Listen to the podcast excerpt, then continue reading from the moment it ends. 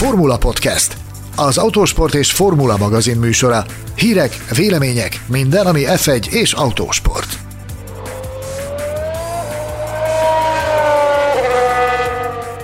Roman Grosjean túlélte az elmúlt évtizedek egyik legdurvább Formula 1-es balesetét, és alig, hanem ez az egyetlen dolog, ami számít a Bahreini nagydíj után. Nagy szeretettel köszöntünk minden kedves hallgatót a Formula Podcast soron következő futamértékelő adásában, amelyben ennek a hosszúra nyúlt és nyugt, bizton állíthatjuk, hogy felejthetetlen szahíri futamnak a történéseit fogjuk kielemezni, szeretett barátommal és kollégámmal, hű harcos társammal, a Formula Lapcsoport lángoszlopával, Mészáros Sándorral. Szia Sanyi! Szia Gergő, üdvözlöm a hallgatókat mindössze két és fél órányi alvás után. Hát Sanyikám, akkor adja magát a kérdés, mielőtt a hétvége eseményére rátérünk, bár valószínűleg összefügg vele, hogy miért aludtál két és fél órát? Hát ami tegnap történt a versenypályán, az bizony megmozgatta a szálakat a világ minden táján. Tehát aki él, él és mozog, és egy kicsi köze van ehhez a sporthoz, az mindenki e, erről beszélt, és próbált információt szerezni, próbált tájékozódni. Én, én olyan, hát én három óráig bírtam. Akkor, akkor kaptuk az utolsó adag információt arról, hogy megérkeztek a, a különböző orvosi vizsgálatoknak az eredményei, a, a Szahíri katonai kórházból, vagy Manamai katonai kórházból, ahol, ahol Robert ápolják és orvosi felügyelet alatt áll. Örültem annak, hogy, hogy az a jelentés érkezett, hogy az égési sérüléseken kívül nincs komolyabb, komolyabb probléma. E, aztán pedig reggel nagyon-nagyon korán volt a riadó, egy Nyíregyházi Sunshine Rádió hiperkedves munkatársai a reggeli műsorból hívtak a száguldás és cirkusz miatt, illetőleg ők is kíváncsiak voltak a tegnapi eseményekkel kapcsolatos utózöggére. No, hát akkor kezdjük, kezdjük ezeknek a tegnapi eseményeknek a kitárgyalását. Valószínűleg a hallgatókat sem fogja megdöbbenteni, hogy az adás első felében a balesetről lesz szó, arról az esetről, amiket, amelyet valószínűleg a következő években így fogunk emlegetni, hogy a baleset. Őszintén megmondom, én ugye 95 óta nézem, követem a Forma 1-et, én baleset képeit látva ennyire még nem féltem soha. Nyilván itt egy, egy, még ez így zárójelbe hozzáteszem, hogy ugye hat éve történt a sajnálatos tragédia, hogy elvesztettük Jules de ott ugye nem láttuk tévéképernyőkön effektív, hogy mi történt.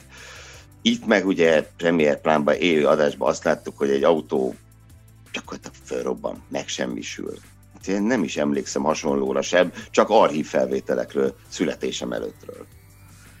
Nekem alkalmam nyílt tavaly átélni a helyszínen Antoine Hüber halálát, tehát az egy, az egy maradandó seb, azt hiszem mindannyiunk számára, akik, akik ott voltunk. Ugye ennek a generációnak a tagjai, amiben én is tartozom, nekünk ez volt az első, amikor, amikor az történt, hogy, hogy valaki elrajtolt egy versenyen, akit ismerünk, akit kedvelünk, akit szeretünk és tisztelünk, és vissza már nem jön a pedokba.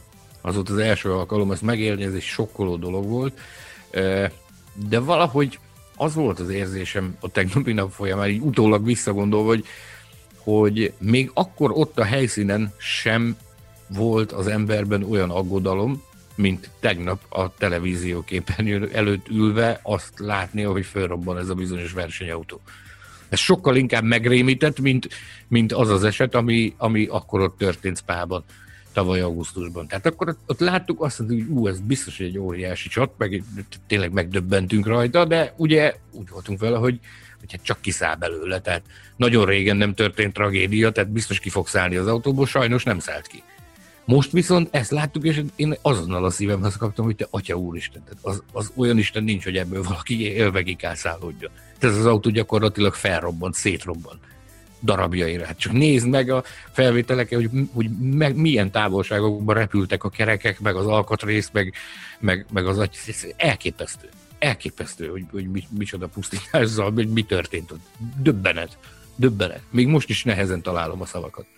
I, hát igen, e, és akkor utána, ugye, nem, is, nem is tudom mennyi, nekem nagyon hosszú perceknek tűnt, lehet, hogy a valóságban csak egy-két perc volt, de ugye utána következett a, a hétvége pillanata, és akkor ezt a díjunkat már is kiosztjuk, amikor a kamerakép megmutatta Roman Grozsánt, hogy ott ül az orvosi autóban. Ilyen, ilyen béna közhely, nekem tényleg hosszú óráknak tűnt, mire, mire megjött a kép, és megmutatta, hogy a versenyző hát él. Azt is mondhatjuk, hogy jól van. A, az esetet látva nyugodtan fogalmazhatunk úgy is, hogy jól van. Olyan megkönnyebbülés volt ez, és aztán persze teszem hozzá, most már most már lassan egy nap eltelt, szóval talán most már anélkül kimondhatja az ember, hogy az ördögöt a falra festené, de hogy az aggodalmam teljesen nem múlt el. Ö, én emlékszem, az egyik első ilyen nagyon nagy sok hatás volt nekem olyan versenyen, amit, amit, amit néztem élőben, és, és haláleset történt, 13-as Le Mans volt, ahol Alan Simonsen ugye szintén még, még beszélt az orvosokkal, miután kiszedték az autójából, és ugye belső sérülései miatt hunyt el egy-két órával később. Tehát azért ott estig, amíg meg nem jöttek a kórházból az első képek, még, még úgy bennem volt az ideg, hogy nehogy, nehogy valami legyen most már talán azért megnyugodhatunk, hogy minden rendben van. Bíztató hírek érkeznek a, a kórházból, tehát nem, olyan, nem olyan régen az adás felvételének kezdete előtt érkezett a legfrissebb tájékoztatás a háztól, azzal kapcsolatban, hogy úgy tűnik, hogy kedden kiengedik Roman Grosot a kórházból. Az égési sérülésekről tesz említést ez a közlemény is, illetőleg arról, amit Günther Steiner tegnap a nagyon-nagyon későre nyúlt helyi idő szerint, különösen későre nyúlt esti éjszakai sajtóértekezletén említett, hogy meg fogja látogatni.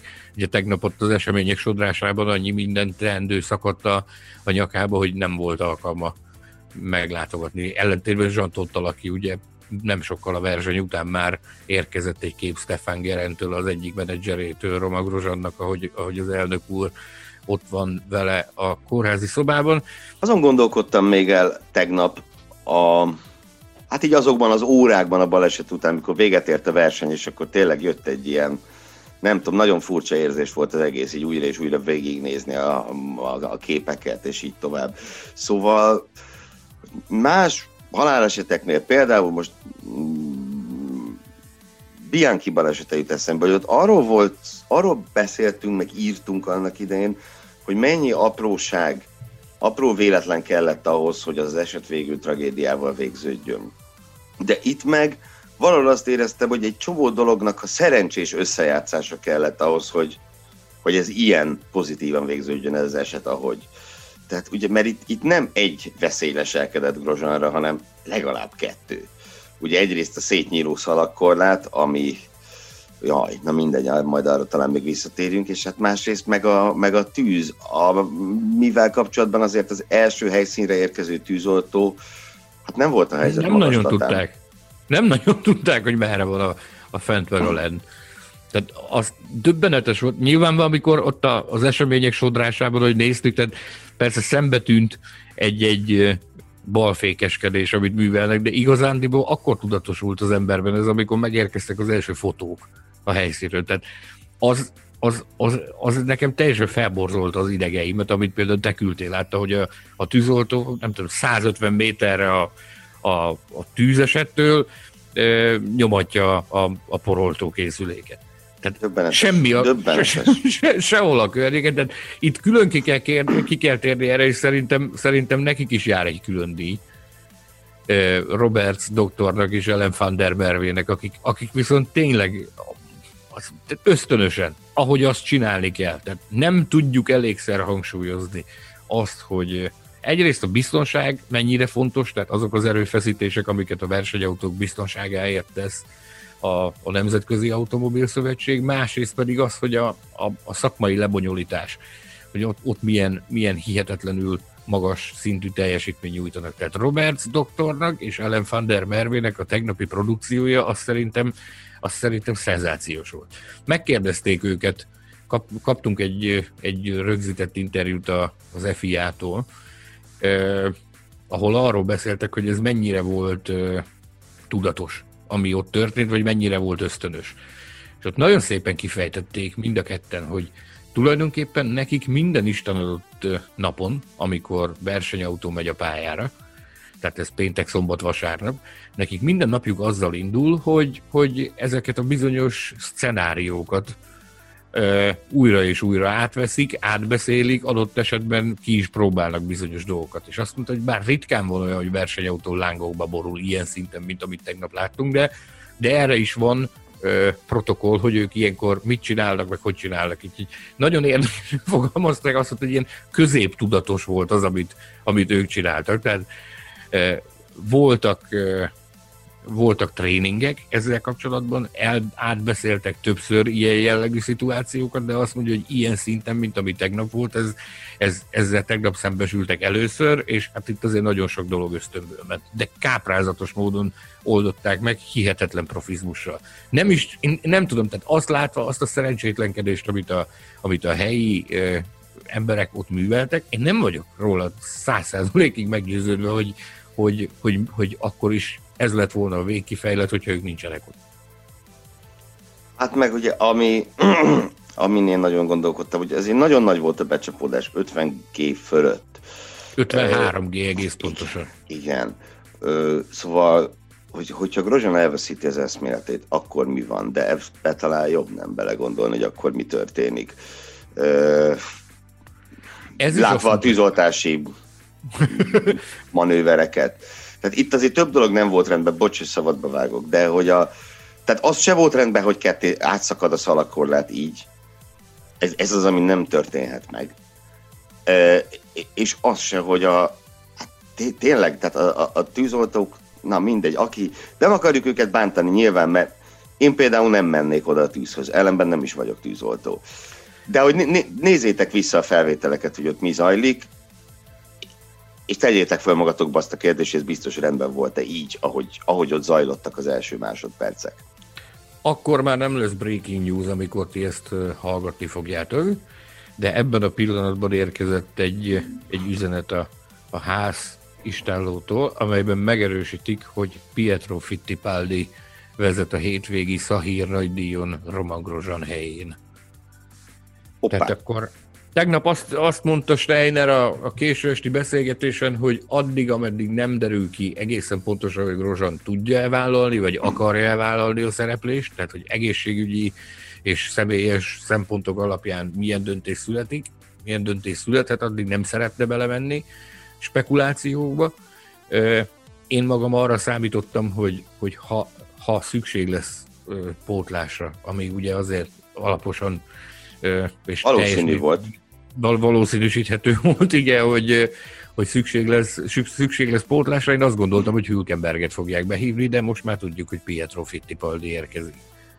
Ö, nézd, ugye fölmerült egy másik név sok, sokaknál, itt a Formula Podcast csoportban a kommentek között is, Mick Schumacheré, de az, azt én kizártnak tartottam. Tehát egy F2-es bajnoki címet nem, nem áldoznak Nem fognak be. eldobni. Ugyanakkor én más, én más szempont alapján vetettem el ennek a, ennek a gondolatát, hogy Mick Schumachert beültetik és, és bedobják a mélyvízbe. Sejtem, mire gondolsz, mondd csak. Gyakorlatilag nincs felkészítve a csapatból. Mick Schumacher. Tehát, tehát olyan, olyan kínos helyzetnek nem tehetik, nem tehetik ki a, a jövő nagy ígéretét, ezt már a Ferrari sem engedte volna. Akikkel beszéltem, szakmabeliek, ők is hasonló álláspontra helyezkedtek, hogy ez egyszerűen elképzelhetetlen, hogy még úgy is, hogy, hogy jövőre ő lesz a ház egyik versenyzője, de nem fogják ilyen helyzetnek kitenni, hogy bedobják a mélyvízbe úgy, hogy nincs megfelelően felkészülve százszázalékosan arra, hogy debütáljon a, Igen, a, a csapatnak a kötelékében. Erre ugye akárhogy is nézzük, de Pietro Fittipaldi fölkészültebb erre a feladatra, ott van évek óta a csapatnál, ő a teszt és tartalék és akármilyen versenyző. Ö, meg ugye a másik, hogy ha Pietro Fittipaldi tök utolsó lesz és bucira veri mindenki, akkor mi történik? Semmi. De ha ugyanez Mick Schumacher történik, az kellemetlen. Steiner nagyon kedveli Pietro Fittipaldi, tehát elég régen ott tartják már a csapatnál, Igen. és amikor tavaly olyan Hockenheim magasságában ö, voltak ott a csapat környékén, azért meglehetősen súlyos, bajok.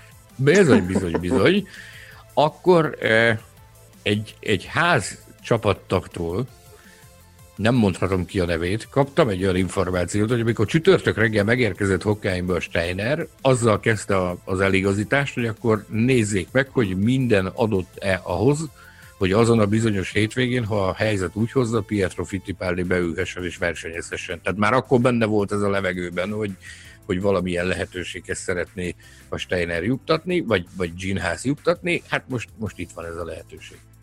Meg ugye még egy másik szempont, nem hiszem, hogy a döntésbe szerepet játszott, de én egy úgy szólván örülök neki, hogy ugye az év elején nagyon sokat beszéltünk arról, hogy melyik csapatnál ki a tesz meg a tartalékpilóta. Gondolván arra, hogy, hogy a Covid miatt helyettesíteni kell majd versenyzőket.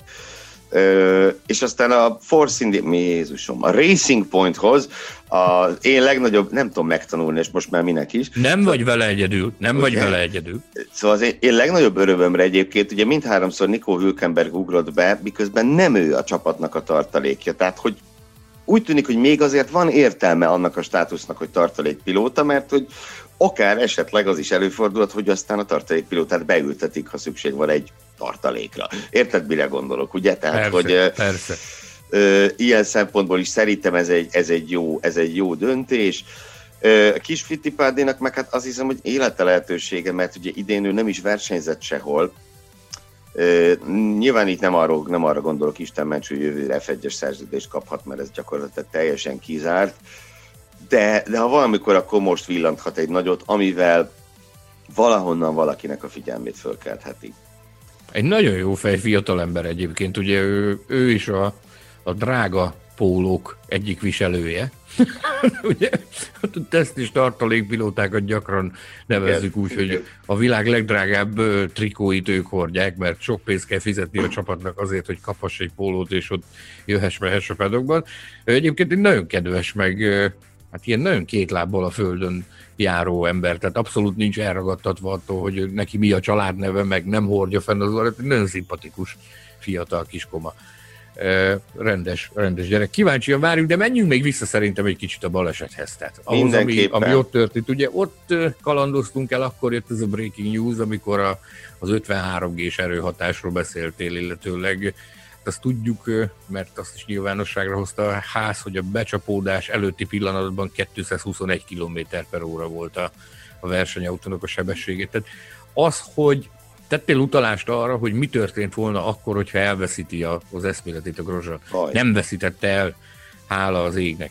És ez is azt mutatja, hogy ugye az egyik, az egyik őrültség, amiről beszéltünk a, a, a Forma 1-es közhelyekkel kapcsolatban, ott is szóba került az, hogy a Forma 1 ez nem sport.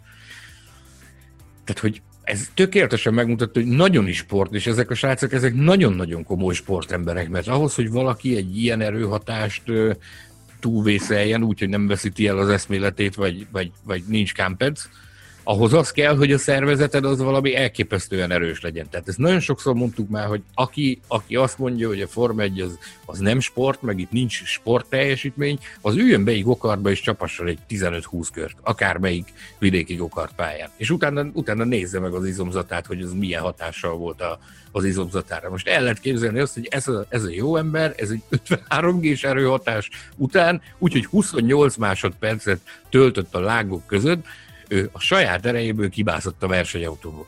Ez, ez, ez valami háború. Végre, végrehajtotta azt a mozdulatsort, amit persze teszt körülmények között meg kell csinálniuk 5 másodperc alatt, de hát ezek marhára nem teszt körülmények voltak, hanem... Ilyen teszt körülményeket nem lehet szimulálni, mint amiket itt láttunk. Nem is kell, nem is kell, de ugye, hogy végrehajtott ezt a mozdulatsort, ami annyira nem egyszerű. Ugye kikötöd magad, ki, ki kell csatlakozni a, ugye be vagy kötve a, a, a vízcső, a rádió, a minden, a Hans ott van rajta, és akkor utána még ki kell mászni az autóból a, a Glórián keresztül, na azt hiszem az is megér egy-két misét, majd mindjárt, hála adó szent misét egész pontosan, a Igen. Glória de hogy ezt egészet meg kell csinálni úgy, hogy nem látsz a füsttől, a tűztől, a hőmérséklet az valahol 800 és 1000 fok között van. Ég a tested, a kezed, a lábad, mint de ahogy izé, megtudtuk. A, a, a cipője oda lett neki, a sisakja megolvadt, tehát horrorisztikus az egész tényleg, ami, ami történt. és, és, és nem tudom, és az a kép, ahogy kiugrik a lángok közül, tehát e, ez, ez, ha valamivel biztos vagyok, az az, hogy ez egy olyan emblematikus képsor lesz, mint nem tudom, Lauda balesetének a képei, vagy izi. Tehát ezt évtizedekig fogjuk nézni. Vagy Jos Verstappennek a Hockenheimi, Hockenheimi garázstűze, az, az is egy olyan, ami, ami időről időre visszaköszön különféle összeállításokból. Ez száz százalék, hogy így lesz. Tehát az egy ilyen, megvolt a misztikuma annak a pillanatnak. Tehát az megvolt a, megvolt a misztikuma szerintem. Tehát, hogy a lángok közül hirtelen előtör a, az ember, nagyon szépen fogalmazta meg Fred Ferry barátunk, a, a Lekip újságírója, hogy az a pillanat, amikor a Grozson a lángokból előtört és mászott át a korláton, az az, az, az élet diadalának a pillanata volt. Hogy az élet diadalmaskodott a halál fölött, mert, mert utólag ott visszanézve is, ahogy hátborzongató, hogy milyen pillanatok zajlottak ott, és, és tehát akik ott voltak a helyszínen, és ott test közelből látták ezt, ugye mi nekünk csak később mutatták meg hosszú percekkel később a, a televíziós közvetítésben, de akik ott voltak a helyszínen, azokban biztos, hogy átfutott az agyukon az, hogy úristen, itt vége a, sztorinak. Ez itt, itt finish, innen ember élve ki nem száll, és akkor egyszer csak megjelent a grozsod a tűzbe, a, a, a lángok közül, fantasztikus, fantasztikus volt, ez biztos, hogy nagyon sokszor fogjuk látni ez különböző ismétlésekben és összeállításokban ezt a, ezt a pillanatot. Igen, és ehhez viszont tényleg a, a, a, az egykoron sokat kárhoztatott Glória is kellett, amelynek, eh, hogy mondjam, tehát én tegnap versenyzőktől, Forma 1 közeli személyektől, újságíróktól, egyszerű szurkolóktól rengeteg hozzászólást, posztot, kommentet olvastam, és egyetlen egy kivétellel most már senkitől nem hangzott el olyan vélemény, hogy hát ez, ez jó lenne, ha nem lenne. Kicsit ironikus, hogy egy maga Grozsan, ahogy utalt is rá Grozsan ott a kórházban, hogy ő, ő is kételkedett abban, hogy ez kell. Ö, és, és, ez, és azt ki kell mondjuk, hogy megmentette az életét. Pont. Ö, voltak már olyan mm, esetek, amikor, amikor elgondolkodhattunk, hogy Glória nélkül mi lett volna. Például ugye a Lökler Alonso féle spy ö, találkozó, Igen. ahol hát nem, nem néztem volna meg ugyanez Gloria nélkül. Vagy a, a Mugello-i rajtbeleset esetén is jó, hogy ott volt. Mert a safety káros újraindítás utáni Igen. balesetnél jó, hogy ott volt. De de még mindegyikre rá lehetett volna mondani, hogy hát nem úgy lett volna, nem úgy lett volna, na itt nem volt kérdés. Ö, itt, ez nem lehet kérdéses, hogy mi lett volna. Roman Grosjean nem csak, volna hogy azonnal, ne, pont nem csak, hogy bírálója volt a, a, a Halo bevezetésének, hanem tulajdonképpen a vezérszónoka volt a, a GPDA, tehát a versenyzői szakszervezet egyik, egyik igazgatójaként. A Grosjean az egyik élharcosa volt a Halo elleni, elleni küzdelemnek. Erre tisztán emlékszem azokra a, a kerekasztal beszélgetésekre, amiket akkoriban ö, tartottak a háznál, amikor, amikor a Halo bevezetése volt a téma, hogy minden egyes alkalommal belenézett a szemünkbe, és rezzenéstelen arccal kimondta azt, hogy, hogy ő ennek ellene van. Tehát tulajdonképpen, tulajdonképpen azzal érvelt, hogy valamennyit veszítene a Forma egy romantikájából, azzal, hogyha hogyha ezt az eszköz bevezet, ennek az eszköznek a bevezetése megtörténne. Hát tegnap egészen más ö, álláspontra helyezkedett. Ugye a kórházi ágyú készült videó, amit, a, amit a, az ügynöke Stefan Geren publikált a ház különböző felületein keresztül, azzal kezdi, hogy igen, tudom, hogy ellene voltam a Hélónak, de elismerem azt, hogy, hogy annak köszönhetően vagyok most itt. Na most ö, egyébként ez is ö, egy csoda, hogy egy, hát nem csoda, mert nem, csodának nem csoda, de ezért is különleges Grosjean, mert tud tanulni a saját hibáiból. Tehát nagyon sokszor bíráljuk, nagyon sokszor ütjük, vágjuk szerencsétlent, hogy nincs itt a helyen, nincs itt keresni valója, miért nem húzott már el innen évekkel korábban, tehát nagyon sok ilyen véleményt olvasunk, de azért emlékezzünk vissza, most itt nem fogunk belemenni abba, hogy felidézzük az ő pályafutásának a különböző pontjait, de, de mindig azt mondják, a sok ilyen véleményt olvasunk, hogy ez az ember nem tanul semmiből. Tanul ő, csak ugye nem mindig lehet azt a, azt a, azt a, a leckét, amit megtanult, azt nem mindig lehet úgy hasznosítani, mint ahogy kellene. Tehát mert akármit is tanult a, a házos baklövéseiből, vagy a, a házos, hát hogy is mondjam csak, gyötrelmekből azt, azt kamatoztatni a jelenlegi feltételek mellett a háznál szerintem képtelenség. Olyan elképesztően mélyen van a csapat azt, jelenleg. Azt majd máshol fogja, ha folytatja az autóversenyzést, mondjuk az alapján, amit Janvári Zsolti tegnapot írt az egyik posztod alatt, az alapján ugye nem lehet kérdéses, de, de máshol majd kamatoztatja. Indikárban, WEC-ben, Formula-ben, tehát azért megvannak azok a helyek, ahol, ahol tehát attól én nem félek, hogy ő állástalan lenne a jövőben.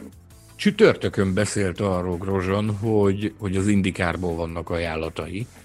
Ha emlékeim nem csalnak, arra tett utalást, hogy két vagy három különböző ajánlata van, amin, amin nagy erőkkel dolgoznak a menedzsmenttel, hogy ezt, azt véglegesítsék. És ott felmerült az, hogy korábban ő ugye szószólója volt annak, hogy az oválpályák az, az, az, az, azt, azokat annyira nem lájkolja, de ugye az indikárban drasztikusan lecsökken majd az oválpályás versenyeknek a száma 20-21-re, úgyhogy azt mondta, hogy ez az ő, ő komfortérzetéhez sokat hozzátenne, hogyha, e... hogyha ott kap... Ehhez két Igen, dolgot gyorsan. Tehát az egyik, hogy ugye az sem egy egészen ördögtől való dolog, és az indikárban látunk ilyet, hogy vannak versenyzők, akik csak oválon mennek, és vannak, akik nem mennek oválon. Nyilván így nem harcolhatsz a bajnoki címért, de, de, de ez is egy lehetőség. Tehát ugye Mike Conway évekig így versenyzett, neki Indianapolisban volt egy rettenetes balesete, és utána megmondta, hogy oválon többet nem. És jól emlékszem, két szezon ment úgy, hogy csak a, a road meg a utcai pályákon és oválon nem. Jövőre meg Jimmy Johnson, a hétszeres NASCAR bajnok, akiről azért nem, nem mondhatnánk, hogy nincs oválon tapasztalata, hiszen hétszeres NASCAR bajnok, ugye ő is úgy fog menni az indikárba, hogy oválon nem megy. Csak uh-huh. épített meg utcai pályákon. Ö, tehát éppen ez is egy lehetőség, de, de azért másfelől, ha valamit el tudok képzelni, az az, hogy a Grozsán ezután az incidens után azt újra fogja gondolni, hogy akar-e ő az indikárban menni. Lehet, hogy egy-két bicska, egy-két zsebbe kinyílik majd azzal, amit mondok, de attól még meggyőződésem, hogy igazam van, hogyha van a Formula 1-nél veszélyesebb primer, tehát csúcskategóriás autósportos kategória, az az indikár. Tehát a, a súlyos sérülések, maradandó sérülések, halálesetek azért az, ott, ott gyakrabban, gyakrabban történnek meg. Csak az elmúlt évekből emlékezhetünk Robert Wickensre, aki ugye hát óriásit küzdött azért is, hogy lábra tudjon állni. Egy másfél éves harc eredménye volt. James Hinchcliffe-et fölnyársalta a saját autója, és, és hát szó szerint, szó szerint csoda, hogy él. Justin Wilson életét vesztette 15-ben, tehát hogy ott úgy, ott úgy vannak esetek. Vannak Mondjak már egy, egy apróságot az indikárral kapcsolatban. A Nicolas Latifi miatt tudósítja a Form egy nagyon-nagyon öreg, veterán kanadai autós újságíró, akinek az a neve, hogy Norris McDonald, és tegnap a Latifis kerekasztal beszélgetésen fölvetett egy érdekes gondolatot a jó Norris, mégpedig azt, hogy látva azt, visszautalva a tűzoltóknak a bénázására, amit a helyi tűzoltók műveltek, én ezt nem tudtam, te biztos, biztos többet tudsz erről, hogy az Indikárnak erre, ezekre a, ezekre a helyzetekre külön ilyen rescue csapata van. Bizony. És hogy a, a teljes rescue stáb, tehát nem csak a vezető főorvos, meg, meg tehát hogy csak a főbb személyek állandóak, hanem a teljes rescue stáb az Indikárban minden versenyen ugyanaz a stáb teljesít szolgálatot, és szóba hozta Norris McDonald ezt az ötletet, hogy ezt meg lehetne oldani a Form 1-ben is, hogyha egy állandó stábot utaztatnának, egy állandó ilyen rescue csapat állna, állna készenlétben, mert ugye, ugye az indikárban ez jó működik. Te mit gondolsz erről? Röviden, igen. Tehát egyrészt az indikárban ez fantasztikusan működik, rengetegszer emelik ki nagy bukások után a versenyzők ezeket az embereket, és hát különösen az oválok versenyeken, én ugye nem, nem, nem mondom, hogy minden verseny nézek az indikárból, de ami nem elmebeteg időpontban van, tehát például magyar idő szerint hajnal három, azt azért meg szoktam nézni. És főleg az oválokon látványos, hogy történik egy óriási bukás, pillanatok alatt ott vannak, és elképesztő, ugyanolyan összehangolt munkát látsz, mint amit mondjuk a, a kerékcseréknél látsz a Forma 1 a, a, uh-huh. Érted, hogy a, ott van 10-12 ember, és látod, hogy mindenki pontosan tudja, mit kell csinálni, hogy kell csinálni, nem mennek egymásnak, mindenki ott van, ahol kell. Elképesztő, amit, amit csinálnak, és nyilván ebben az a hosszú évek folyamatos együtt dolgozásra gyakorlata van. Tehát a kanadai kollégának maximálisan igazat kell adnom ezzel kapcsolatban. Nyilván ennek sok vetülete van, logisztika, stb. De hogy ez egy jó gondolat, az meggyőződésem. Én is, én is erre az álláspontra helyezkedtem. Tehát azt, akkor nem azt csak látva... ez... Bocs? Mondd csak nyugodtan. Tehát, hogy nem csak olyat nem láthatnánk, hogy a lángoló pokollá váló versenyautót valaki 100 méterről próbálja meg poroltóval oltani, de ugye olyat sem, mint az úriember, akit a hétvége idiótájának bélyeg, neveztünk ki, egyik külön díjunkat is kiosztjuk ezzel, bár én sokkal cifrebb szót akarnék használni. Meggyőztelek aki, róla, hogy ne így legyen. Igen, aki azért, amikor lángra kapott Perez versenyautója a hajrában, ugye hát átrohant a pályán Lando Norris előtt. Ilyet nem csinálunk, pont. Ugye ezt Móni Pista is leírta a csoportban.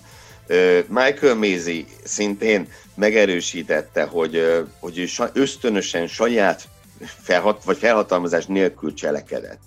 De érted, ha van, amit nem csinálunk, az egyes számú szabály az, hogy nem szaladunk át a pályán. Bizony. Ha nem tudom, valakinek van gyomra hozzá, és kíváncsi, hogy miért, akkor a Tom Price 1977 kulcsszavakat üsse be a YouTube-ra, én ezt a videót egyszer láttam életemben, és köszönöm, elég volt. Ugye az az eset úgy végződött a dél-afrikai nagydíjon, hogy a tűzoltó is meghalt, meg Tom Price, aki elgázolta, szuper tehetséges, talán valaha volt legtehetségesebb Velszi autóversenyző, szintén meghalt. Miért? Mert egy kigyulladó versenyautóhoz átszaladt egy tűzoltó a pályán. Szóval nem tudom, nekem valahogy a, a szétszakadó korlátnál is, meg itt a végén is a, a 70-es évek horrorja jutott eszembe, mert a mm, nyilván Forma 1 ugye halálos balesetek mindig voltak. A, a, a nullás évek az egyetlen évtized, amikor a Forma 1 ezt megúszta.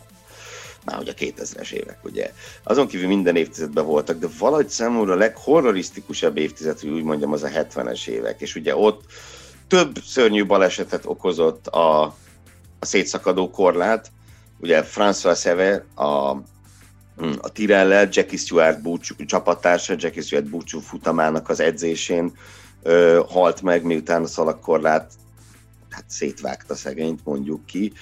Egy évvel később szintén Watkins Gelembe egy ifjú osztrák versenyzőt lefejezett egy átszakadó szalagkorlát. Ö, és ugye hát, ha nincs a Halo, valami hasonlót láttunk volna tegnap. De van, hála jó de van, de van, de van, de van. És hát a Halo-ról még egy, egy utolsó gondolat, mert az előbb is úgy kikívánkozott belőlem, hogy és most tényleg így leteszem a nagy esküt, hogy nem azért, hogy itt mondogassam, hogy nekem mennyire igazam volt. De én a legelejétől Halo párti voltam, akkor is, amikor ez még ciki volt, úgy szólvám. Halo pártinak lenni. És, és nekem az volt a, az volt a meggyőződésem, hogy ez az egész vita, meg a gyalázása, meg nem tudom, az autóknak strandpapucshoz hasonlítása, meg mindenféle ökörség, ez addig fog zajlani, amíg nem történik egy ilyen eset, amelyet követően már roppan nehéz kétségbe vonni, nyilván van, akinek sikerül, zárójel bezárva, de alapvetően roppan nehéz kétségbe vonni, hogy, hogy ez az eszköz most életet mentett, és és ugye Hélónak köszönhetjük, hogy nem a szombat, időmérő, vasárnap futam, hétfő temetés forgatókönyvhöz térünk vissza, amit fölemlegettél nem olyan régen. Form 1 utazgatásaink során kiváló kollégámmal és barátommal, Zsoldos Barnával nagyon sokat beszélgettünk annak idején a, a Hélóról, hogy szükséges-e, változik-e valami emiatt, tehát veszítem, mert a Grozsan mindig ezzel érvelt, hogy, hogy veszíthet a romantikájából a sport, tehát a veszély, a veszély csillapodhat ezzel, e, és mi minduntalan arra az álláspontra helyezkedtünk, hogy, hogy van itt elég kockázat. Tehát, hogyha ezzel ki tudunk szűrni valamennyi kockázatot, meg valamennyi veszélyt, akkor igenis szűrjük ki, mert nem kell. Ez a cirkusz, a cirkusznak ez a része nem kell. Minden más jöhet, de, de nem akarunk halálos baleseteket. Ez, ez, ez ne, nem. Tehát jó, jó, jó a Halo, hogy van, mi már mi is arra az álláspontra helyezkedtünk, amire te, hogy, hogy szükség van rá, és én attól borultam ki még teljesen, amikor, amit, amit mondta, ez a strandpapucsos összehasonlítgatás, meg a, a többi állatság, ami megfogalmazott ezzel kapcsolatban, mert ez is meddig tartott, Szerintem az első verseny hétvégének a végéig. Vagy talán még addig sem. Szerintem már a teszteken megbarátkozott a szeme mindenkinek a, azzal, hogy a, hogy a Halo megjelent a versenyautókon. Nem? Nagyjából persze, persze, és szerintem ez a helyzet, tehát a design helyzet még inkább javulni fog a 22-ben érkező új autókkal, amiket már ugye úgy lehet az egész formatervet kialakítani, hogy abba szervesen illeszkedjen. Erre nagyon jó példa a Formula E-nek a második generációs autója, Uh, ahol ugye tényleg látszik, hogy a Halo már szerves része a dizájnnak, mert valóban a legelején ugye úgy tűnt, hiszen ez is történt a Forma 1 hogy van egy kész autó, és így pff, rárakok valamit pluszban.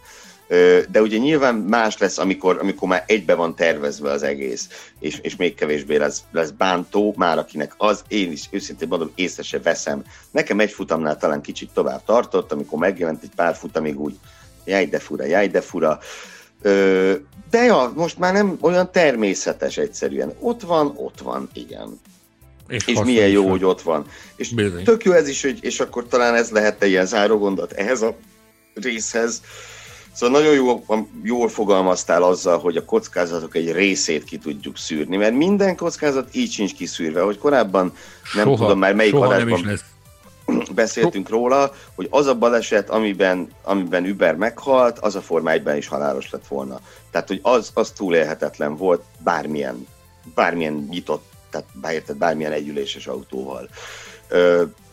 De, de valóban itt, itt megint ki lett küszöbölve egy-két egy-két kockázati tényező, Ö, és, hát, és hát emellett tényleg egy, egy, egy sor őrangyal figyelt tegnap Grozsanra is, meg, meg azért az is óriási szerencsé, hogy a korlát mögött épp ott nem volt se sportbíró, se fotós, se senki. Ezt se felejtsük el, hogy ezért se szabad egy korlátnak átszak, átszakadnia, mert ott mögötte emberek vannak általában. Szóval Talán... nagyon nagy mázli volt ez az egész, ahogy volt talán a legtöbbször puffogtatott frázis az, hogy a, hogy a, a motorsport veszélyes. Ezt ugye, ugye nagyon sokszor, meg minden, nagyon sok legyintés van erre, hogy jaj, hagyjuk már, hagyjuk már. Ez a, a, a tegnapi napnak az eseményei, az egy tökéletes példája annak, hogy hajlamosak vagyunk abba belekényelmesedni, hogy, hogy, hogy jól alakulnak a dolgok, nem történik tragédia. Itt tényleg egy hajszálon múlott az, hogy nem veszett oda egy ember, tehát ez egy, legyen ez egy, egy olyan ö, figyelmeztető jelzés mindenki számára, hogy még jobban kell tudatosulni az emberben, hogy a biztonságért nem lehet eleget tenni. Az is teljesen biztos, hogy száz százalékig biztonságos versenyzésnek ez a műfaja. Maga a versenyzés soha a büdös életben nem lesz, mert olyan helyzetek teremtődnek, amikre, amikre nem, lehet, nem lehet felkészülni. Illetőleg nekem, nekem az volt még egy, egy nagyon fontos üzenete ennek a, ennek a tegnapi eseménysornak, hogy maga az ember. Tehát a Grozsanról annyi mindent hallottunk, annyi minden kritika megfogalmazódott vele az elmúlt időszakban, de ezt már tettem is rá az előbb utalást, hogy, hogy, hogy húzzon el innen, tűnjön el innen minél hamarabb. Jaj, de nagyon jó, hogy itt van velünk. De rettenetesen tudunk örülni annak, hogy itt van velünk. Meg kell becsülnünk azt, hogy, hogy, hogy ezek az emberek ilyenek, ezek az emberek ezt csinálják, és, és jobban kell tudatosulnunk, tudatosulnia bennünk annak, hogy ezek az emberek, még ha adott esetben nem is olyan alapjárás nekik a versenyzésben, hihetetlen és különleges képességekkel rendelkező emberek. Hát azt hiszem az adás első felének tökéletesebb végszó, végszót nem találhattunk volna, mint ezt. Úgyhogy menjünk tovább akkor a második részre úgy szólván, amikor magáról a versenyről beszélünk. Már őszintén szólva, én alig emlékszem erre a versenyre. És nem azért, mert olyan kivételesen rossz lett volna, hanem mert nem tudom, én, én tényleg olyan szintű sokkot kaptam, minden túlzás nélkül, hogy, hogy utána mi történt, persze volt, meg majd mindjárt beszélünk róla, de teljesen másodlagos volt, nem? Igen, igen. Igen, picit, hát nem tudom. Nagyon, nekem, nekem utána hihetetlenül nehéz volt odafigyelni arra, hogy, hogy mi történik a pályán. Na most itt megint csak vissza kell utaljak az előző gondolatra, hogy, hogy ezek a srácok milyen különleges képességű emberek, mert nekik az egyik cimborájukkal történt, az egyik közeli jó haverjukkal történt az, ami történt a Grozsonnal, és nekik vissza kellett ülni az autóba, és végig kellett csinálni a versenyt mégpedig, mégpedig teljes koncentrációval. Tehát ez megint csak azt mutatja, hogy milyen hihetetlenül különleges képességűek ezek az emberek. Nekem itt itthon ülve a tévéképernyőn, nekem elképesztően nehéz volt odafigyelni arra, hogy ott, ott mi történik éppen a versenyben. De tudom, hogy nem vagyok vele egyedül, mert menet közben is beszélgettünk erről, hogy iszonyú nehéz odafigyelni. Már, már terhes volt az egész, hogy ezt most itt végig kell nézni, ami, ami, ami itt most következik versenycím szóval, nem? Két, két nyilatkozatot érdemes szerintem idézni, ilyen ezzel kapcsolatban, amit mondtál, ilyen vitaindítónak, gondolatébresztőnek, ugye Max Verstappen volt az egyik, aki azt mondta, hogy ő kirúgná azt a versenyzőt, aki egy ilyen után nem ül vissza az autóba. Kicsit fura volt nekem így, ebben a formában megfogalmazva.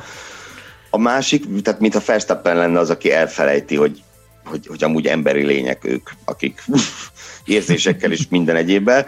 De Daniel Ricciardo nyilatkozata is nagyon érdekes volt, aki ugye korholta? Hát na, rugdalta inkább a, az adásrendezőket, amiatt, hogy túl sokszor mutatták meg a baleset képeit, és hogy nekik, meg Rozsán családjának újra és újra végig kellett nézni.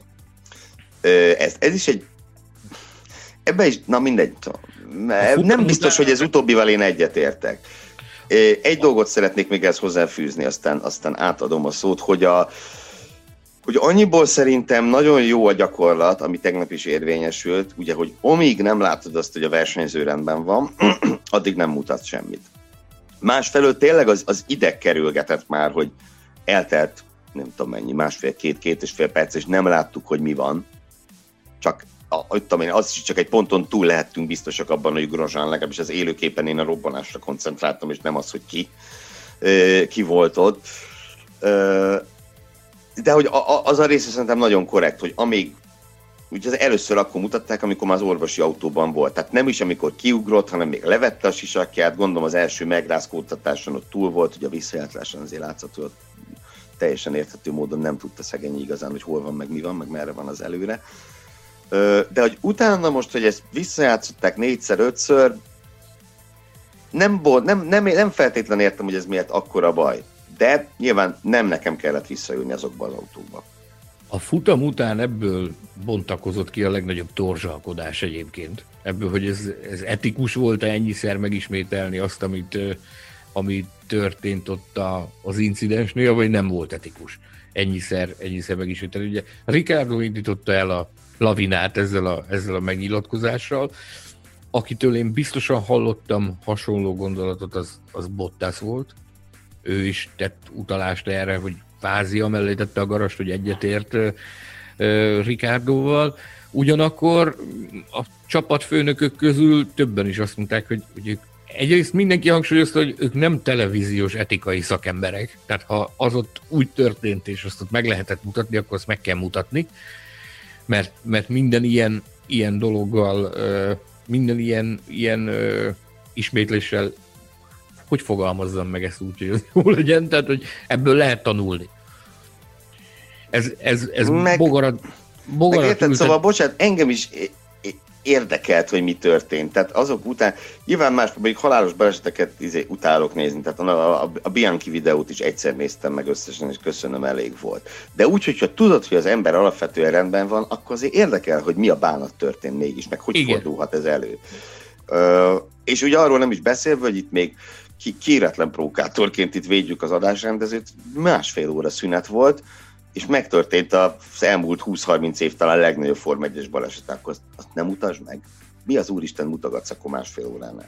Ugyanakkor meg idén nagyon sokszor láttunk olyat, például a Mugello-i rajtbalesetnél is, hogy, hogy rossz volt a szög, nem abból a szögből mutatták, nem ismételték meg először, akkor meg az volt a probléma. Tehát én megmondom őszintén, ezt ilyen partalan vitának érzem. Teljesen teljesen felesleges erről, erről lamentálni, hogy most ez, ez, aki nem akarta nézni, az nem nézte. Ennyire egyszerű.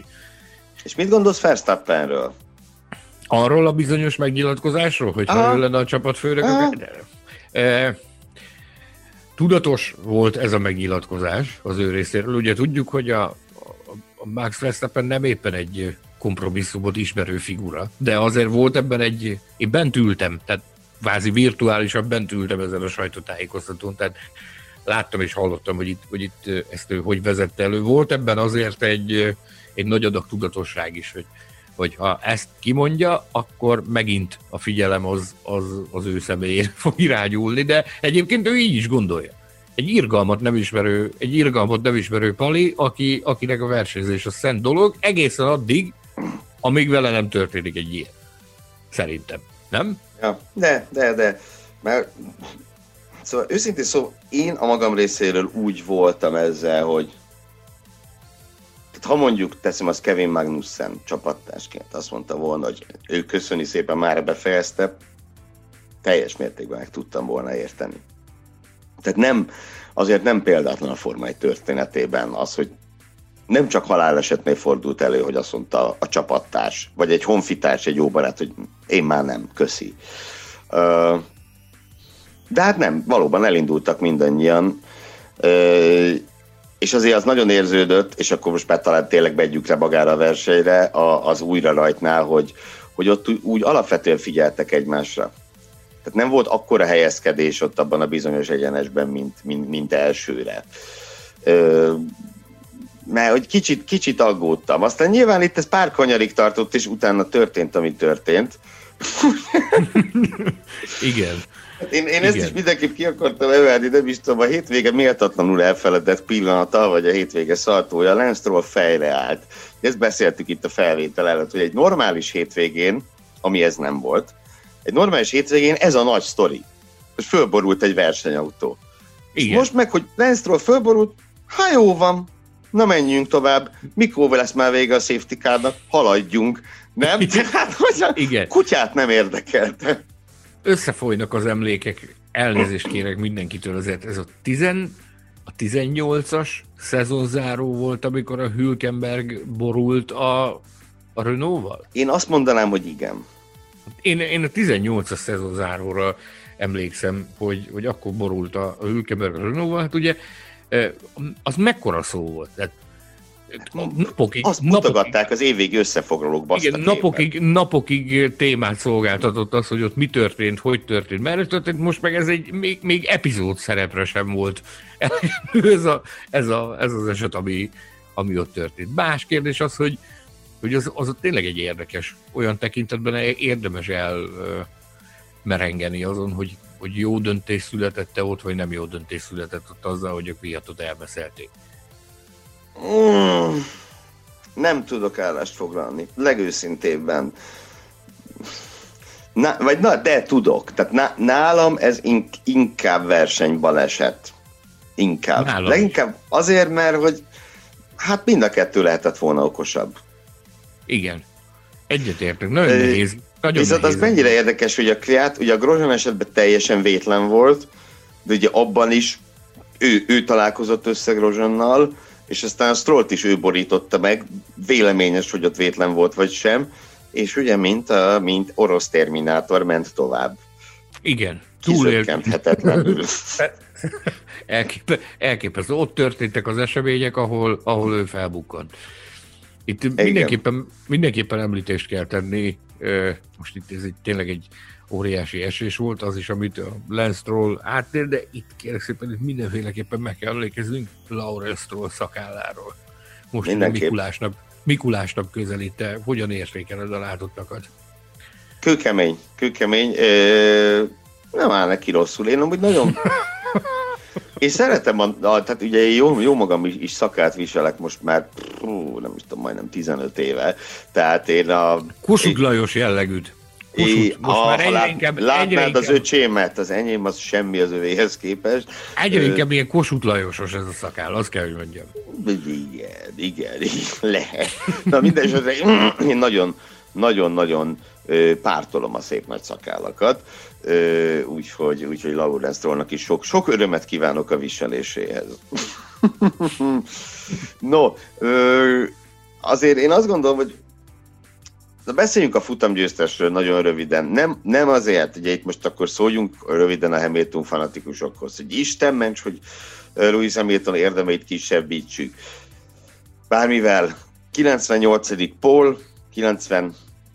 talán, sokadik győzelem, Hamilton egy újabb remek hétvégén van túl, ahol megint nem hagyott esélyt, ugye Bottas nem is nagyon kért esélyt magának, úgy szólván, mert azzal, hogy ő elrontotta a rajtot, ő tulajdonképpen befejezte az érdemi küzdelmet Hamilton ellen.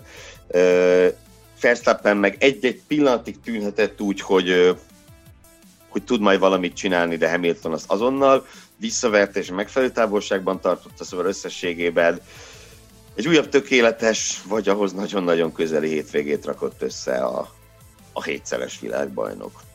Az igazság az, hogy nagyon nehéz már ö, szavakat találni az ő méltatására. Tehát olyan sokszor méltattuk, igaz, vannak, vannak, vannak akik szerint nem méltattuk eleget, de, de nagyon nehéz már arra. Tehát olyan szuperlatívuszok szerintem nincsenek már, amit ne pufogtattunk volna Hamilton teljesítményével kapcsolatban. Ez, ez ismét csak megmutatkozott az, ami egyébként az egész szezonra igaz.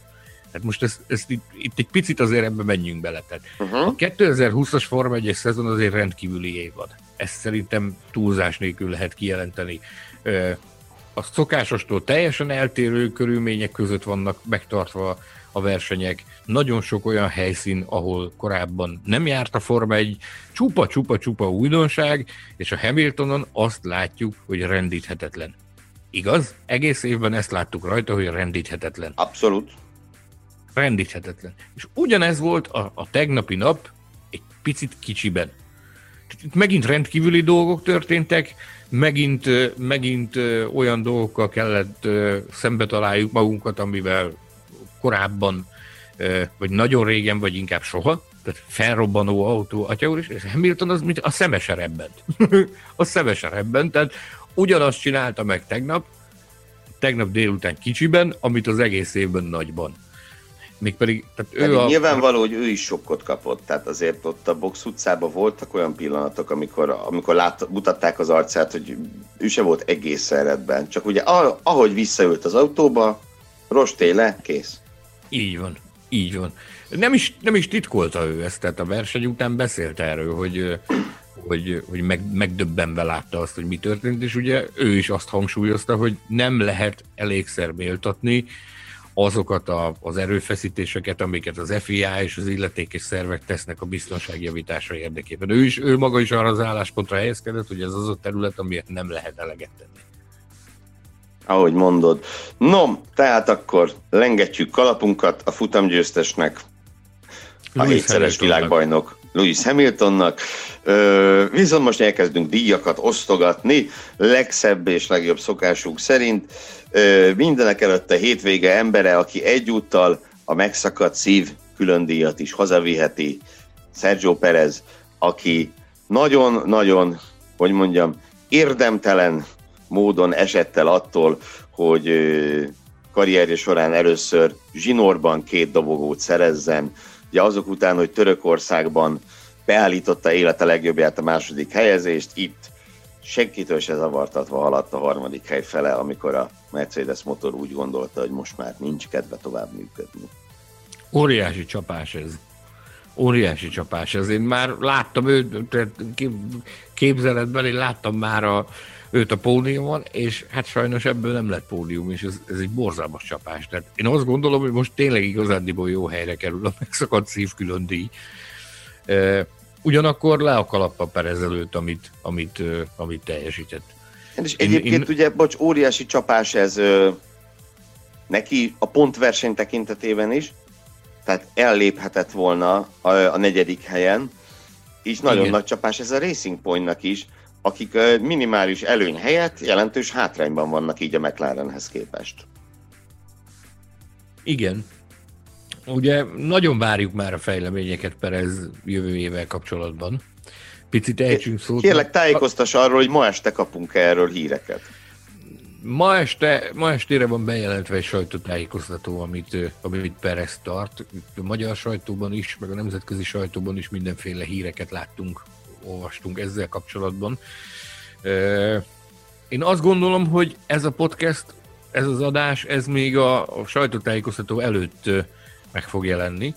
Nos, a mi információink szerint itt valójában arról van szó, nem titok, ez megkérdeztük Perez menedzsmentjét, ők azt, az, azt az állásfoglalást adták nekünk, hogy valójában azért hívták össze ezt, a, ezt az online sajtótájékoztatót, mert az utóbbi heteknek a kiemelkedő szereplése kapcsán Az egyébként is komoly média érdeklődés az most már a csillapíthatatlan kategóriába csapott át Mexikóban, és a mexikói újságírók gyakorlatilag kikövetelték maguknak, hogy legyen egy ilyen esemény, ahol, ahol lehet beszélgetni a Perezzel, e, és azt az iránymutatást kaptuk, hogy versenyzői bejelentéssel, tehát szerződéssel kapcsolatos állásfoglalásra nem kell számítsunk ezen a bizonyos sajtóeseményen. Ami ráadásul spanyolul lesz, úgyhogy alig ha veszel részt rajta, gondolom. Igen. Képzeld, hogy meghívást kaptam rá, de hát spanyol Caramba! Igen, caramba, ombre. Ennyiben talán ki is belül, a, a, meg a muchas muchacho, vagy muchachito. Real Madrid, Raúl González, azért sok minden van még, nem? Mm, Viva México. Uh, no, tehát ők sokkal inkább, most ezt nem mondták ide, arra tettek utalást, hogy inkább az év vége táján kell számítsunk valamiféle bejelentésre azzal kapcsolatban, hogy mi lesz Perez jövője 2021-ben. Úgyhogy egyelőre, még, egyelőre még türelem, de, de nincs már azért olyan messze az év vége sem. Annak a Pereznek a jövője, akivel tavaly Szingapurban, tavaly szeptemberben esett meg utoljára, hogy rajthoz állt egy futamon, és nem szerzett pontot. Ugye persze a két Silverstone-i futamot idén kihagyta, az úgy szólva nem számít, de tavaly Szingapur óta minden egyes versenyen, ahol rajthoz pontot szerzett, ez egy ilyen 20 körüli szám, ha nem tévedek, úgyhogy egy nagyon nagy sorozat, nagyon-nagyon nagy sorozat szakadt meg, és meglehetősen érdemtelenül. No, de menjünk tovább arra az emberre, aki megörökölte tőle a dobogós helyezést. A hétvége meglepetése Alexander Albon, én terjesztettem föl őt, elsősorban azért, mert hogy azok után, hogy a hétvégét úgy kezdte, ahogy ugye rommá törte a, bár zárójelbe jegyzem meg, nyilván a rommá törte kifejezést újra kell értékelnünk Grozsan balesete után, hogy mit jelent ez a kifejezés. Igen. De mondjuk így, hogy nagyon összetörte a Red Bullt pénteken Albon, és ezt követően a második rajtsorba kvalifikálta magát, ami tőle egy abszolút rendben lévő eredmény, és Verstappentől nem mindegy, hát tőle kapott 6 tizedet megint, de legalább közvetlen a csapattárs mögé tudott kvalifikálni, és ugye a versenyen is végül Perez kiesése nyomán ö, dobogót szerzett. Az elmúlt időszak iszonyatos szereplése után ez ez valami kis fájdalomdíj lehet. Én nem hiszem, hogy ez az állását megmentené. Hmm, elsősorban hogy az imént tárgyalt mexikói úriember miatt, mondom ezt. De Álbon ezt, ezt legalább elmondhatja magáról, hogy most már kétszer át Formula 1-es dobogom. Nem is nagyon lehet ez kommentárt hozzáfűzni, ugye az első dobogójakor... Ezt éppen hozzáfűzte. idéz, légy szíves, idéz. Jó, oké, okay, bocsánat. Tehát, ugye Verstappen azt, azt találta mondani, amikor megkérdezték tőle, hogy mit gondol a Albon dobogójáról, hogy hát azért az nem annyira nagyszerű dolog, hogyha 30-40 másodpercet kapsz a csapattársattól, és azt is kifejtette, hogy mennyire sajnálja Sergio Perez-t. tehát ezt a nyilatkozatot hallva már gyakorlatilag aláírtnak is tekinthetnénk Perez Red Bullos szerződését, nem? Menjünk egy picit visszatérve, igen, a hétvége azzal indult ezzel a bizonyos Albon crash ami után egyébként a, a, a virtuális sajtóteremben óriási röhögés ment. Tehát ezen ment a, az Rika, hogy hát igen, tessék, itt az újabb bizonyítéka annak, hogy Albon mindent megtesz azért, hogy megmentse az állását. Ilyen komoly összeszítéseket tesz, mint amilyen, mint amilyen az a csattanás volt, tehát közröhely tárgyát képezte. Ha azt vesszük, hogy ezt a hétvégét innen indította és dobogón kötött ki, akkor az tényleg azt lehet mondani, hogy ez egy megsüvegelendő teljesítmény, csak az, az egyetlen és, és hatalmas és gigantikus probléma az az, hogy ezt minden hétvégén valami hasonlót kellene, hogy lássunk, hogy ezt a teljesítményt hozza, de hát erről teljesen egyértelmű, hogy nem beszélhetünk, úgyhogy hát nem tudom. Lehet, hogy ez egy, ez egy búcsú ajándék az albumnak. Én legalábbis remélem, hogy, hogy, hogy, hogy nem tehát ezt, ezt nem lehet szerintem tovább engedni, amit ő álmok futott idén a Red bull -le. Nem, nem, nem. Hát ugye tényleg megint azt kell mondjuk, hogy ez egy, az első értékelhető hétvégéje volt a Toszkán nagy óta, és azért azóta eltelt hat hétvége. Ez, ez így nem jó. Ez így nagyon nem jó.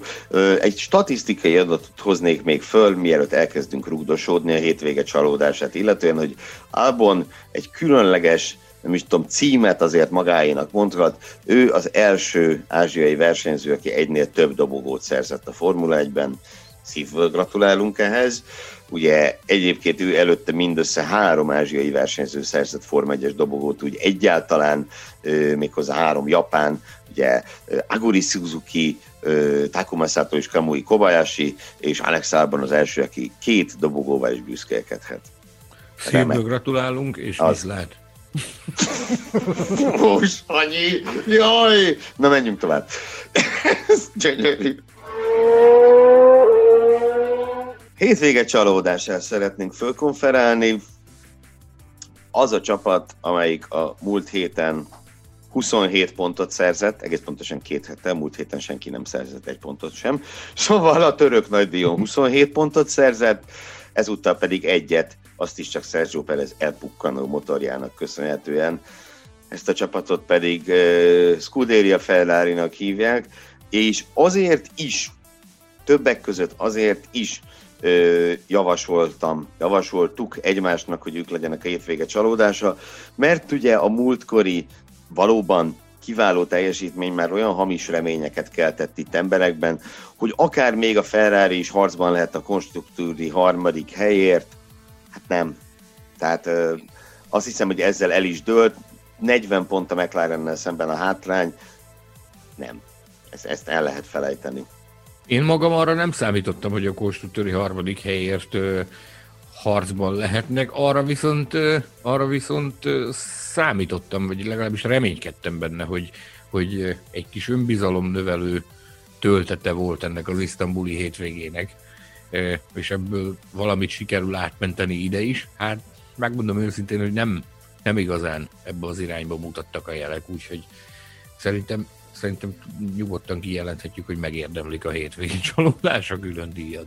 Abszolút, tehát ugye az újraindítás után volt ez a nagyon furcsa jelenet, amit kértem is a Formula Podcast csoportban a követőket, hallgatókat, hogy mondjanak róla véleményt, akkor Fettel hát egészen furcsa dolgokat mondott a rádióban, ugye Löklerről, hogy nem erről volt szó, ugyanazt csinálja, mint Ausztriában, és le, jobb lett volna, ha összeütközünk, mindenféle, tehát nagyon fú, kemény, kemény rádióüzenet volt, miközben a kamerafelvételeket látva nehezen érti az ember, hogy mi volt a baja. Tegyük hozzá gyorsan, hogy nem tudhatjuk, hogy mi zajlott el a mi, bocsánat, mi hangzott el a, a briefingen a verseny előtt, tehát, hogy miben állapodtak ők meg egymással, vagy az újraindítás ők miben állapodtak meg egymással, hogy Lökler megszegette valamiféle előzetes megállapodást, ezt nem tudhatjuk.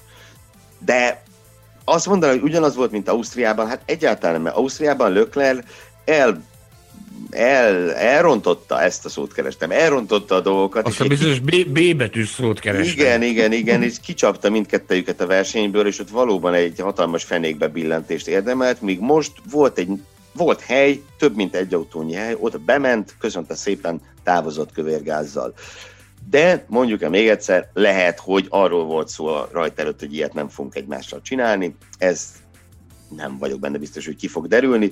Utána ugye mi történt Fettel? Hát csúszott vissza a sorrendben, megpördült, ugye ezúttal sem múlt el pördülés nélkül verseny, és hát messze gyakorlatilag pontszerzésre esély ki, ilyen kívül, vagy pontszerzésre való esély nélkül ért célba, míg Lökler a kezdeti jó pozíciójából süllyedt el, mint a nyeletlen balta, és tényleg egy pontot azért szerzett meg, mert Perez kiesett előle, hát ez szörnyű volt az egész. Vagy, vagy legalábbis nem volt kellemes, még nézni sem. Ezt a, hát még átélni kín... milyen lehetett.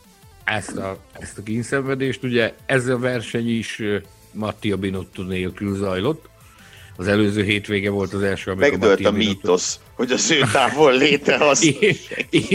Igen, tehát itt a, itt a bizonyíték, ugye azt jósoltuk akkor, hogy nem annak köszönhető, hogy bár én továbbra is hangsúlyozom, nagyon sokat bíráltuk Mattia Binottót, biztos vagyok benne, hogy nagyon sokat is fogjuk, fogjuk még is. bizony, bizony, bizony.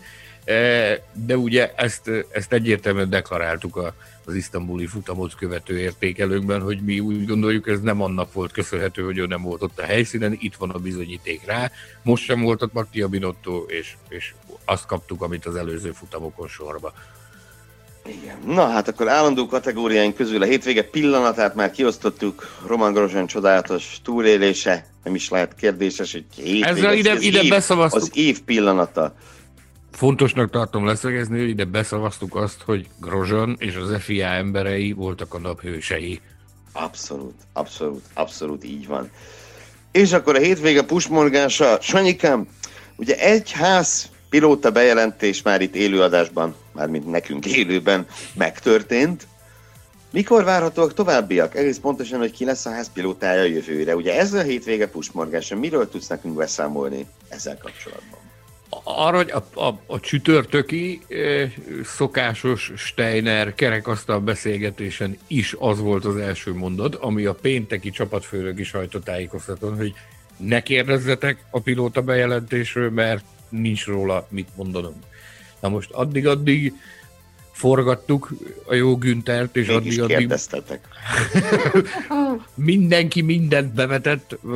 Volt olyan próbálkozás is, amire megjegyezte, hogy ez, ez nála díjgyertes. Már nem emlékszem pontosan, hogy honnan jött elő a, az orosz kollega a farmával, de azt mondta a Steiner, hogy ez olyan rafinált és körmönfont volt ez a megközelítés, hogy ezt már, már ő is egy külön díjat adna érte, hogy ilyen, ilyen ö, agyafúrtan próbálkozott a kollega. A lényeg az az, hogy most a napokban nem, viszont, viszont azt azért elég jól ö, bejelölte Günther, hogy, hogy az év vége előtt.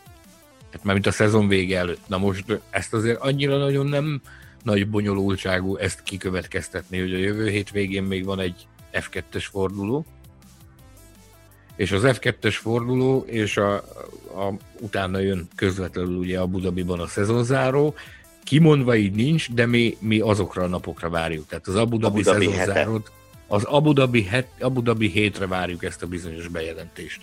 Akkor, amikor már le van zárva az F2-es bajnokság, és eldőlt a, a bajnoki cím sorsa. Azt követő napokra várjuk, vagy talán már aznapra, hogy, hogy aznap megtörténhet a bejelentés. Hát várjuk kíváncsian. És, ö, Bocsánat, ugye azért a nagy titkot nem árulunk el, tehát mindenki tudja, hallja, olvassa, itt is sokat beszéltünk már, egy Mick Schumacher, Nikita Mazepin párost várunk a házhoz. mondtuk már. Már meglátjuk. Igen. Szerintem nem hiszem, hogy különösebben ez kérdéses lehet, de ugye az F1-ben minden és annak az ellenkezője is megtörténhet, ahogy a sokat emlegetett Adoma tartja, de valóban... Várjál már, hallod? Mind- Várjál, várjál, várjál. Na, lassulj na, várok, mesélj. Nekem most, most vág az atyamba, kérlek szépen, hogy Günther Steiner óriási hibát követett el. És pedig Óriási hibát. Hát ugye Pietro Fittipaldit választották beugrónak a Grosjean helyére. Holott javaslatot tettünk a Formula Podcast Facebook csoportban, hogy Betlen Tamás is ráér. Formula Igen. 1 tapasztalata van, mert láthattuk a képeken, Igen. Igen, körözött egy Jaguar a Landestorban, rá is ér, a könyvek a nyomdában, most már jönnek onnan kifelé, a következő labzárt az egy picit arrébb van még azért, mert az Abu Dhabi után lesz. Én nem tudom, hogy a Günther a fülén ült, vagy mit csinált, hogy nem vette észre ezt a hát jelzést. persze, lehet, érted, hogy hogy azért nincs itt velünk a Tamás, mert már ülés próbán van. Hmm. Lehet, lehet, hogy Bemböriben van üléspróbán, és azonnal indul Bahrainbe. Jó lesz a körbére nézni az úrnak. Na, hát ezt a következő adásig megtesszük. Most pedig végül osszunk ki külön díjakat. Ugye jó néhányat már itt kidobáltunk az adás közben, úgy szólván, de legalább kettő még maradt. Az elsőt fölkonferálnám, és te add át kérlek, hiszen a te javaslatodra kapja meg valaki a Jövünk föl, mint a talajvíz külön díjat. ő pedig Carlos Sainz lesz, aki szerintem eszméletlen munkát végzett ezen a hétvégén, és hát ugye egy kis betekintést is kaphattunk abban, hogy mi várható 20-21-ben. De nekem, nekem rettenetesen tetszett az a, az a hadművelet, amit, amit Lökler ellen végrehajtott, és hát csak azt, arra szeretnék visszakanyarodni, amit még akkor májusban nagyon sokszor kitárgyaltunk abban, a, abban, a, abban az adásban is, amit külön a, a Sainz Ferrari megállapodásnak szenteltünk. Tehát az, az nincs kőbevésve, hogy neki második számú versenyzőnek kell lennie Charles Leclerc mögött. És ez egyfajta, hát mondjuk úgy, hogy figyelmeztető lövésként is lehetett értelmezni azt, a, azt, a, azt az előzést, amit végrehajtott ellen. Én azt gondolom, akkor is ezt mondtam, akkor is ezt mondtuk, most is ezt mondom, mondjuk, és ezt fogjuk mondani szerintem a 2021-es szezon rajta előtt is, hogy a Ferrari, ha valamit jól csinált az elmúlt időszakban, akkor az az, hogy Carlos Sainzot szerződtették Sebastian Vettel helyére. Ez, egy, ez szerintem egy szenzációs lépés volt, és és hát azért látszik a tűz a, a Sainzban, meg hát most már e- eredménye is van, nagyon hanyadik, hanyadik helyről jött ő? 15-ről jött föl 5-re, és pont akartam föltenni egy kérdést, melyiket az elmúlt hetekben a McLarenről is keveset beszéltünk, mert kevéssé, mondjuk Monza óta, ahol ugye a második erő voltak a Mercedes mögött, nyers erőben, és aztán a káoszos részben Sainz is érvényesíteni is tudtak ezt, és megszerezni a második helyet. Szóval Monza óta azért szerezgettek pontokat, de úgy, de úgy, úgy szürkébb volt a produkció. Szürke, szürke, szürke, mert ugye voltak itt nagy látványos villantások, mint a Stroll Pole, a Fettel dobogó, a Perez második hely, de közben, hadd tegyem föl a kérdést neked. Szerinted az elmúlt öt futamon hány ember szerzett több pontot Carlos Sainznál? Egy. Majdnem. Kettő. Lewis Hamilton és Max Verstappen. Bocsánat. Senki a Hamilton, a Hamilton már, nem is már, már, már, nem is kalkuláltam, igen. Igen. Na de tényleg, tehát Hamilton és Verstappen több pontot szerzett Bottasnál, Ricardónál, Pereznél, fantasztikusan ö, gyűjti, gyűjti, gyűjti az eredményeket. Bocsánat, Perezzel ugyanannyi pontot szereztek, nem többet nála. Na de akkor is a kérdésem megállta a helyét az elhangzott formában. Szóval remekül, remekül teljesít Sainz, és azok után, hogy az év eleje mennyire mennyire nem volt jó. Ugye ott volt, hogy Szilvesztonban pontot se szerzett, persze abban a defekt is közrejátszott, Steyer nagydíj, magyar nagydíj, két kilencedik hely, belga nagydíjon el se tudott rajtolni. Ehhez képest most már a pontversenyben följött egy pontra Lando Norrisra, tehát utolérte Norris, aki pontok terén sokkal erősebben kezdte a szezont, és megelőzte Alex Albont. Ezzel persze tegyük az egy újabb tehát Alex Albon a kilencedik a pontversenyben. Nyilván ne, nem most előzte őt meg, ugye Albon most épp hozott rajta, de hogy úgy ez időközben történt. Uh, úgyhogy jól, jól, jól, jól áll uh, Sainz, és ugye a McLaren pedig annak köszönhetően, hogy ott mind a két versenyző teljesít, harmadik a pontversenyben a konstruktőrök között. És hogy még jobbat mondjak, úgy is harmadik lenne, ha Racing Pointnak nincsen a pontlevonása. Tehát tisztán harmadik a McLaren a pontversenyben, annak ellenére, hogy Norris és Sainz csak a hetedik, nyolcadik. Érted, mit mondok? Tehát, hogy, hogy Ricardo Perez, Leclerc mind megelőzik őket a pontversenyben. Csak ugye ezen csapatokban csak az egyik versenyző termeli a pontokat. Míg a McLarennél mind a két versenyző termelik a, a, a pontokat, és ez erre elég. Na de, még egy, nem tudom, a hétvége ö, leg, nem tudom, legérdekesebb mozzanata, vagy valami ilyesmi? Az, amit te kiemeltél, számomra mindenképp az volt a díjátadóval kapcsolatban. Erről is szól még pár szót, hogy milyen érdekességet fedezhettünk fel a díjátadón. Üm, ugye ez hagyomány a Mercedesnél, hogy mindig valamelyik csapattagot küldik föl a, a, a pódiumra. Mindig mást. Mindig más, igen. Igen, igen. Megfordult már ott nagyon-nagyon sok mindenki. A Petronas munkatársa, Stephanie Travers, meg mérnökök, olyan háttéremberek, akik ott vannak a helyszínen, de csak, csak, csak kevésbé vannak a reflektorfényben. Na most ezt új szintre emelte tegnap a Mercedes, ugyanis egy bizonyos Richard Warrington-t küldtek föl a pódiumra, aki, aki második számú szerelő Valtteri Bottas autóján. Hát, e, e, tudjuk, hogy a, a, Mercedes, a Mercedes ugye nyer eleget ahhoz, hogy, hogy sok ember tudjon felküldeni a, a pódiumra, de most, most emlékezzük vissza a Red Bullos korszakra, ugye ott is azért gyakran mentek fel különböző munkatársak a pódiumra, de ott ilyen szintre nem sikerült hogy a, hogy, hogy, hogy, hogy a kvázi második pilótának a második számú szerelője, még csak nem is az első. És az, ebből olyan, ez olyan szinten meglepte a, a, a sajtó munkatársakat, hogy, hogy megkérdeztük a Bradley Lordot, a Mercedes kommunikációs igazgatóját, hogy, hogy mi az oka ennek, hogy, hogy Bottas második számú szerelőjét sikerült felküldeni a, a, a pódiumra. Azt sejtették többen a kollégák közül, hogy talán születésnapja van a, az úriembernek, és azért kapja ő ezt a lehetőséget, és ez nagyon, nagyon egyszerűen megválaszolta Bradley ezt a kérdést. Azt válaszolta, hogy, hogy, hogy nincs ilyen szintű megosztottság a, a pódiumon vizitáló emberek kiválasztásának policie kapcsán. Tehát így fogalmazta meg szó szerint, hogy itt mi nem osztjuk meg ezt az autók között, mindenki ugyanannak a csapatnak a munkatársa, és most ez a döntés született. És ez, ez szerintem egy olyan aprócska kis szösszenet, ami nagyon jól megmutatja azt, hogy milyen elképesztő csapategység van a Mercedesnél.